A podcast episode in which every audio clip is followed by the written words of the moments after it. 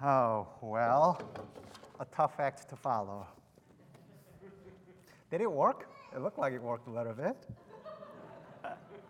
Try it at home and let me know what happens. We are continuing our series in the final two chapters of the Bible, the book of Revelation. Last week, we talked about the case for hope because our future hope we have is not just fairy tale it's not just a fantasy, but because it is the certain living hope. It gives us strength and endurance for our day to day trials. That's the case for hope. And today, as Jake and Mary mentioned it for us, we are going to talk about the case for restoration. One of the very pronounced themes also in this chapter are this theme of restoration. Since the Adam and Eve took that fruit from the knowledge of good and evil, we have fallen from God. We took that tree, and as a result, we have sinned, and God has been at work of restoration ever since then. And in today's chapter that we are about to see, it comes to the full restoration, complete flourishing. Now, don't you want that? What do you want to be restored? Perhaps you're grieving over the loss of relationships that you loved dearly, your friends left you. Perhaps you're grieving the loss of your beloved one. Don't you want restoration? I want things. Perhaps you want restoration from this COVID. You want restoration from all this trial and hardship. That is very hard desire of ourselves. Yet today, let's take a look at this glorious scene of new heaven and the new earth how God restores all things. Open up the Word of God to Revelation 22 1 to 9. Revelation 22 1 to 9. This is the sin of the new heaven and the new earth in this city of God. Revelation 22 1 through 9. Let me read it for us. Uh, then the angel showed me the river of the water of life, as clear as crystal flowing from the throne of God and of the Lamb. Down the middle of the street of the city, on each side of the river, stood the tree of life, bearing twelve crops of fruit, yielding its fruit every month. And the leaves of the tree are for the healing of the nations. No longer will there be any curse. The throne of God and of the Lamb will be in the city and his servants will serve him. They will see his face, and his name will be on their foreheads. There will be no more night. There will not need the light of a lamp or the light of the sun, for the Lord God will give them light, and they will reign forever and ever. The angel said to me, These words are trustworthy and true. The Lord the God who inspires the prophets, sent his angels to show his servants the things that must soon take place. Look, I am coming soon. Blessed is the one who keeps the words of the prophecy written in this scroll. I, John, am the one who heard and saw these things. And when I had heard and seen them, I fell down to worship at the feet of the angel who had been showing them to me. But he said to me, Don't do that. I'm a fellow servant with you and with your fellow prophets and with all who keep the words of this scroll. Worship God. This is the reading of God's word. Uh, today, I'll walk through this entire passage verse by verse. Really great idea to keep it open. Here is the picture of New Eden. So, from the beginning in the Garden of Eden, now we arrive at the city of God, fully restored in complete flourishing. There's tree of life, there is the river of the water of life. Everything is flourishing and blossoming again. This is the picture we see because God is present in this glorious city. Three things we learn and observe from this passage. Number one, the reality of and our longing for restoration you will see the reality of and our longing for restoration. Second, the work of the restorer who makes all these things possible, the work of the restorer. And third, our response to the restorer. What our proper response ought to be to the one who restores all things. So, first, the reality of and our longing for restoration. Second, the work of the restorer. Lastly, our response to the restorer. So, first, our, the reality of and our longing for restoration. Read verse 1. What does it say? Then the angel showed me the river of the water of life, It's clear as crystal, flowing from the throne of God and of the Lamb. Here, in this restored Eden, there is the river of the water of life. In Judeo Christian tradition, water of life symbolized for everlasting life. It's what brings death to life. The one who comes to know and drink this water will never thirst again. This very same similar imagery is used in the book of Ezekiel in the Old Testament. Ezekiel sees this glorious vision where this fresh water flows from the temple, the very presence of God, to the Dead Sea. What is the Dead Sea? The sea that's dead. It only has intake, inflow of the water, but no outflow. So every year it only becomes more salty and more salty. Nothing's livable. I've been there myself. It's so salty that I couldn't even open my eyes near Dead Sea. It's so salty and it's death. But Ezekiel sees this glorious vision that this water of life flows into Dead Sea. And guess what? Water turns it to fresh water again. Life is blossoming again. See this glorious vision. Let me read Ezekiel chapter 47, 8 to 9. It says, He said to me, This water flows toward the eastern region and goes down into the Arabah, where it enters the Dead Sea. When it empties into the sea, the salty water there becomes fresh. Swarms of living creatures will live wherever the river flows. There will be large numbers of fish because this water flows there and makes the salt water fresh. So where the river flows, everything will live. The theme of restoration that brings death to life. There is the river of the water of life present in this city of God, all flowing from the throne of God and of the Lamb. John sees this glorious vision. I want that. I want full restoration. Read verse 2. In the middle of the great street of the city, on each side of the river, stood the tree of life, bearing 12 crops of fruit, yielding its fruit every month. And the leaves of the tree are for the healing of the nation. What is the tree of life? It stood at the center of the Garden of Eden between man and God that stands for life. All who comes to know this tree of life shall have everlasting life. But because Adam and Eve and we took this fruit, we face death and we have lost this tree of life. But now, here in this restored heaven and earth, there's complete restoration of this tree of life present once again. Do you see that this is a tree that never withers? It bears fruit every month. It's an evergreen tree. And whoever comes to know this tree, the leaves of the tree are for the healing of the nation. There will not be any more conflict. There will not be any more sorrow. There's full healing and restoration of our soul. And read verse 3 No longer will there be any curse. The throne of God and of the Lamb will be in the city, and his servants will serve them. We briefly covered this topic last week. The curse was brought upon mankind because we have sinned before God. As a result, death entered into the world. Now, in this world, in the presence of God, there will no longer be any more curse, meaning wholeness, completion, shalom will flourish evermore. They will no longer worship God half heartedly, but will worship fully and completely because there is not even a glimpse, a trace of sin, all completely restored in the presence of our very God. The throne of God and of the Lamb will be in the city and his servants, we will worship him. Oh, that's mouthful, Chelton. This is what we want. Underneath of all our longing and desire, is a full restoration is what we desire.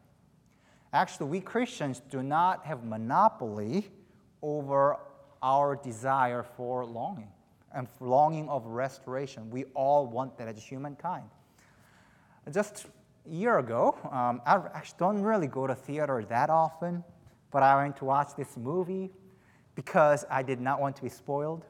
But spoiler alert, I'm about to spoil you.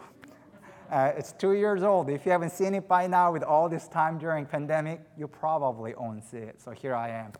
The church, let me share a story here. I went to see this movie called Avengers Endgame. It might as well. It's the, it happened to be the highest grossing film of all time. It became the most popular movie. And might as well, that movie should be renamed Avengers Restoration Game. In the previous movie, their beloved one, all are lost. And this whole movie is entire about restoration. At, at the very end of the movie, all comes to life from death.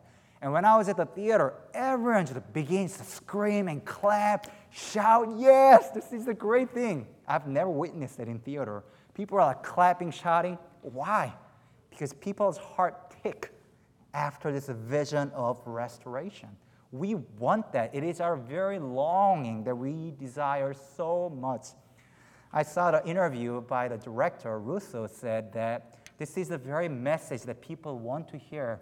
And I would say amen for that. People want to see this. We desire that. Perhaps this is very personal to you. This is extremely personal to me, actually. 2014, I had my beloved puppy. I loved him. He was only six weeks old. And I'm like, when you're six weeks old, when I first had him on first night, he would just cry all night. He would not go to sleep. And then I realized he was just missing the touch near. So I held him near my heart, and he would be quiet. So I realized he needed to listen to my heartbeat to sleep. So I literally laid him on my chest through the night so that he would not cry and find comfort. I mean, I loved him so much that I called him Teddy. Many of you saw his picture during meet and greet.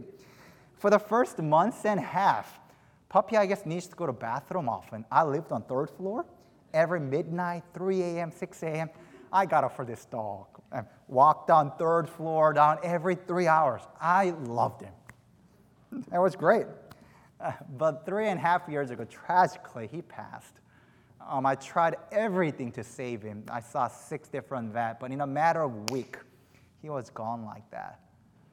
I remember first day coming home, like completely so scared. I'm like, what's the reason for coming home? I got nothing left here. I mean, I was so devastated that I feel so robbed. This is not meant to be. I was so broken by that. See, people offered consolation and great comfort. But deep down of my heart, more than consolation, I want restoration. I want him back. I don't know whether everything will be restored eye for an eye. But I, what I do know that this vision that we see is far greater than even for my longing. Perhaps some of you are deeply grieving for the loss that you have experienced in your life. As soon as I said the word restoration, there's something that popped in your heart if only I want this to be restored. But regardless of how depth and shallow our desire is, what John is offering, the vision of heaven, is even far greater than our greatest longing will ever be. Because when we see him face to face, we will not know the trace of sadness within our heart. And here, John sees this glorious water of life that brings death to life. Dead becomes fresh water again. The creatures live there and thrive once again. There is the forever evergreen tree that does not wither and completely restores for all who comes to know this tree. And there is not a trace of curse, sin, or sadness, all because of there is the presence of God. I want this reality to happen. Perhaps there are some of you who are considering a case for Christianity, and I think the vision that Christianity offers is very compelling when I combine with even any other religion or belief system in this world. Let me give a try. I mean, there's belief system, Hinduism. It believes karma, you're born again. If you are suffering today, it's because you've done something wrong in your previous life. Sure, you have another chance, but that's not a restoration, it's more like a reset. Or, I mean, thinking about it, theology of Lion King. Um, oh, Simba, when you die, when your dad dies, he becomes fertilizer and plants grow as a result, and then you eat. It's all circle of life. Hakuna Matata. as great as that vision is, I don't want to be fertilizer. I want restoration, not a, it's not personal. Do you know what is the worst? The very belief system this modern secular Western culture hold actually. What's the culture we have? Secular word means nowism. Now is everything. That has no offer for hope for restoration. There is absolutely no chance for restoration. This is all there is. YOLO. You only live once. It does not offer any vision for restoration. But the very vision of restoration that Christianity offers are extremely personal and intimate. And let me show you why this is so personal. Second, the work of the restorer. Read verse 4. They will see his face, and his name will be on their foreheads. What is this thing talking about? His name will be on our foreheads. This goes back to the Old Testament system where high priest on the day of Yom Kippur, the day of atonement, will have Yahweh's name on their forehead and enter into the holy of holies and offer a blood sacrifice to atone for people's sin. So what is John saying now? Not only high priest, but all of us, all the believers will have God's name on our foreheads, meaning now we are the priest because Jesus Christ paid for the ultimate blood sacrifice once for all. God used to be fatal. If you come in contact with Him, you will die. We are unworthy to enter His presence in the Holy of Holy. Now we have direct access to God, all because of Jesus Christ once for all offered up the ultimate sacrifice on the cross. The work of the restorer, His name is Jesus. Read verse 5. What does it say? There will be no more night. There will not need the light of a lamp or the light of the sun, for the Lord God will give them light, and they will reign forever and ever. Why is there no more night, church? It's because on the cross of Jesus Christ, He absorbed all darkness. Darkness fell upon the earth. And then, because He absorbed all darkness and all our sins, now he will shine brightly in radiant glory, and we will join with him, reign with him forever. Why is there no more night? Because Jesus Christ took all the darkness on the cross. Oh, it's all about Jesus. I mean, we covered the first three verses, but let me go back to that. Read verse 3. Why is there no longer will there be any curse? Because on the cross of Jesus Christ took the cosmic curse upon himself the curse that was supposed to be upon us, Jesus Christ took that. He descended into hell because the ultimate curse was laid on him. Go back to verse 2. There is the tree of life. Why is the tree of life? Because Jesus Christ was hung on a tree of death.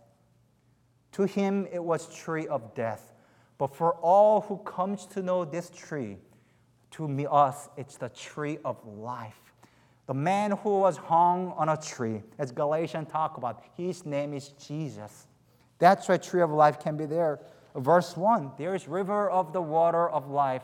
All who comes to know this water, drink this water, will, shall never thirst again. How is this possible? Because on the cross of Jesus Christ, he cried out, I thirst. He endured cosmic thirst. He drank death so that all who comes to know him will drink this water of life that will never leave us longing. It will satisfy us because of what Jesus Christ has done. Do you see how the work of a restorer, and his name is Jesus, it's because of what he has done. We can hope, we can live. See, death used to be, if you don't know Jesus as your Savior, death is end of all things, really. Imagine all you have toiled for, all you have labored, all you have loved, when you are dying, when you die, poof, it's all gone. But because of what Jesus Christ has done, death is no longer death. Through his death, he has conquered the death. The poet George Herbert said this Death used to be an executioner, but the gospel makes him just a gardener. Death used to be an executioner, but the gospel makes him just a gardener that plants us where we ought to be in the very presence of God. See, Shelton, and you know what is the ultimate restoration of it all? I'm not done yet. John shows more. Read verse 6 and 7. The angel said to me, These words are trust and true. You can bank on this. The Lord God, who inspires the prophets, sent his angel to show his servants the things that must soon take place. Look, I am coming soon. The ultimate restoration is resurrection. And our Jesus Christ did not only die on the cross, but he conquered the death and rose from the dead. Dead God cannot come back, but very living God is saying, I am coming soon.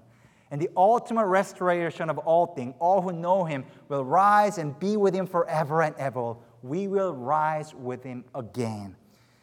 This glorious vision of restoration is so personal and intimate. Why? Because our God died to secure that. Amen. Do you know him? Do you know him, church? Do you know what Jesus has done for you? It's not a fairy tale for Christians, it really is reality. In J.R. Tolkien's book, The Lord of the Ring, beloved book, the last book, The Return of the King, Sam Gamgee and Frodo finally returns the ring of power to the mount and destroys the ring. Finally, victory has been won. But after exhaustion and of all things, they thought, oh, we'll never make it after this, even though victory has been won. They pass out out of exhaustion. They thought Gandalf was dead. They thought they will die. But they wakes up, Sam Gamgee wake up from sleep and see this beautiful picture of restoration. Listen to the gospel according to the Lord of the Rings here. This is what it says. Sam Gamgee says, Gandalf, I thought you were dead. But then I thought I was dead myself. Is everything sad going to come untrue? What's happened to the world? A great shadow has departed, said Gandalf. And then he laughed. And the sound of music was like music or water in a parched land. And as he listened, the thought came to Sam that he had not heard the laughter, the pure sound of merriment, for days upon days without count. It fell upon his ears like the echo of all the joys he had ever known. Joys all the echo of all the joys. That is promised for us. Church, yes, everything said will come untrue. Why is this possible? Because the work of the restorer, and his name is Jesus. Do you know him? Then what's our response supposed to be? We saw the very reality of in our longing for restoration. We want that. And now we saw Jesus Christ, the one who restores all things then what is our proper response supposed to be to him who restores all things? Read verse 7 to 9. It says, Look, I am coming soon. Blessed is the one who keeps the words of the prophecy written in this scroll. I, John, am the one who heard and saw these things. And when I had heard and seen them, I fell down to worship at the feet of the angel who had been showing them to me. But he said to me, No, no, no, don't do that. I'm a fellow servant with you and with your fellow prophets and with all who keep the words of this scroll. Instead of worshiping me, what does angel say? Worship God. What is the object of worship? Who is the object of worship? God. John is saying, Wow, I see this incredible revelation. I see this incredible vision of restoration. Angel, you are great. Let me. And angel's like, No, no, no, no, no. I'm not the one who restores all things instead of looking at this just great revelation, instead of just marvel at this great restoration, looking at the one who restores all things. See, Chelton, church, we are a group of people who do not only look at revelation, but we look at the revealer. We do not only look at the restoration, but we look at the restorer. Just like C.S. Lewis once said, we run up the sunbeam to the sun. We find object of our worship. We trace our mind back to the proper object of all worship, adoration, and thanksgiving, and that belongs to our triune God only. So today, I'm sure there are many of things that you deeply desire in your heart. There are things that I want so much in my rest, things that I want to be restored. Yes, as your heart talks, man, I want this, more than just to looking at your inner desire for longing for restoration. Not that those are bad, but all blessings in your life should point you to the blessor. All your longing should lead you to the one who restores all things. And angels saying, Worship God. He alone deserves all worship, honor, glory, and praise. To whom do you worship today? Do you know Jesus, church? He died for you. He died to secure this vision of restoration. So when Jesus says, Look, I am coming soon, we respond by saying, Yes, Maranatha, meaning come, come soon, dear Lord Jesus. Let's pray together. Oh God, we long for restoration. There's so much brokenness in this world. When we look around, but it doesn't even need to go that far. When we look within ourselves, we see brokenness, we see hurt and pain, and we desperately want restoration, the completion of the restoration. So, God, through our desires, we channeled it to you, the one who restores all things. Because of Jesus Christ, you cried out, My God, my God, why have you forsaken me? Because you are hung on the tree of death. For us, it becomes the tree of life. There will no longer be any more curse because you took all the curse. So, Lord, give us this water of life. We come to Jesus to find that water of life today. And may we look to Him and worship Him in our day to day life, in our longing, in our waking, in our sleeping. To you be worship and glory forever and evermore. In your name we pray. Amen.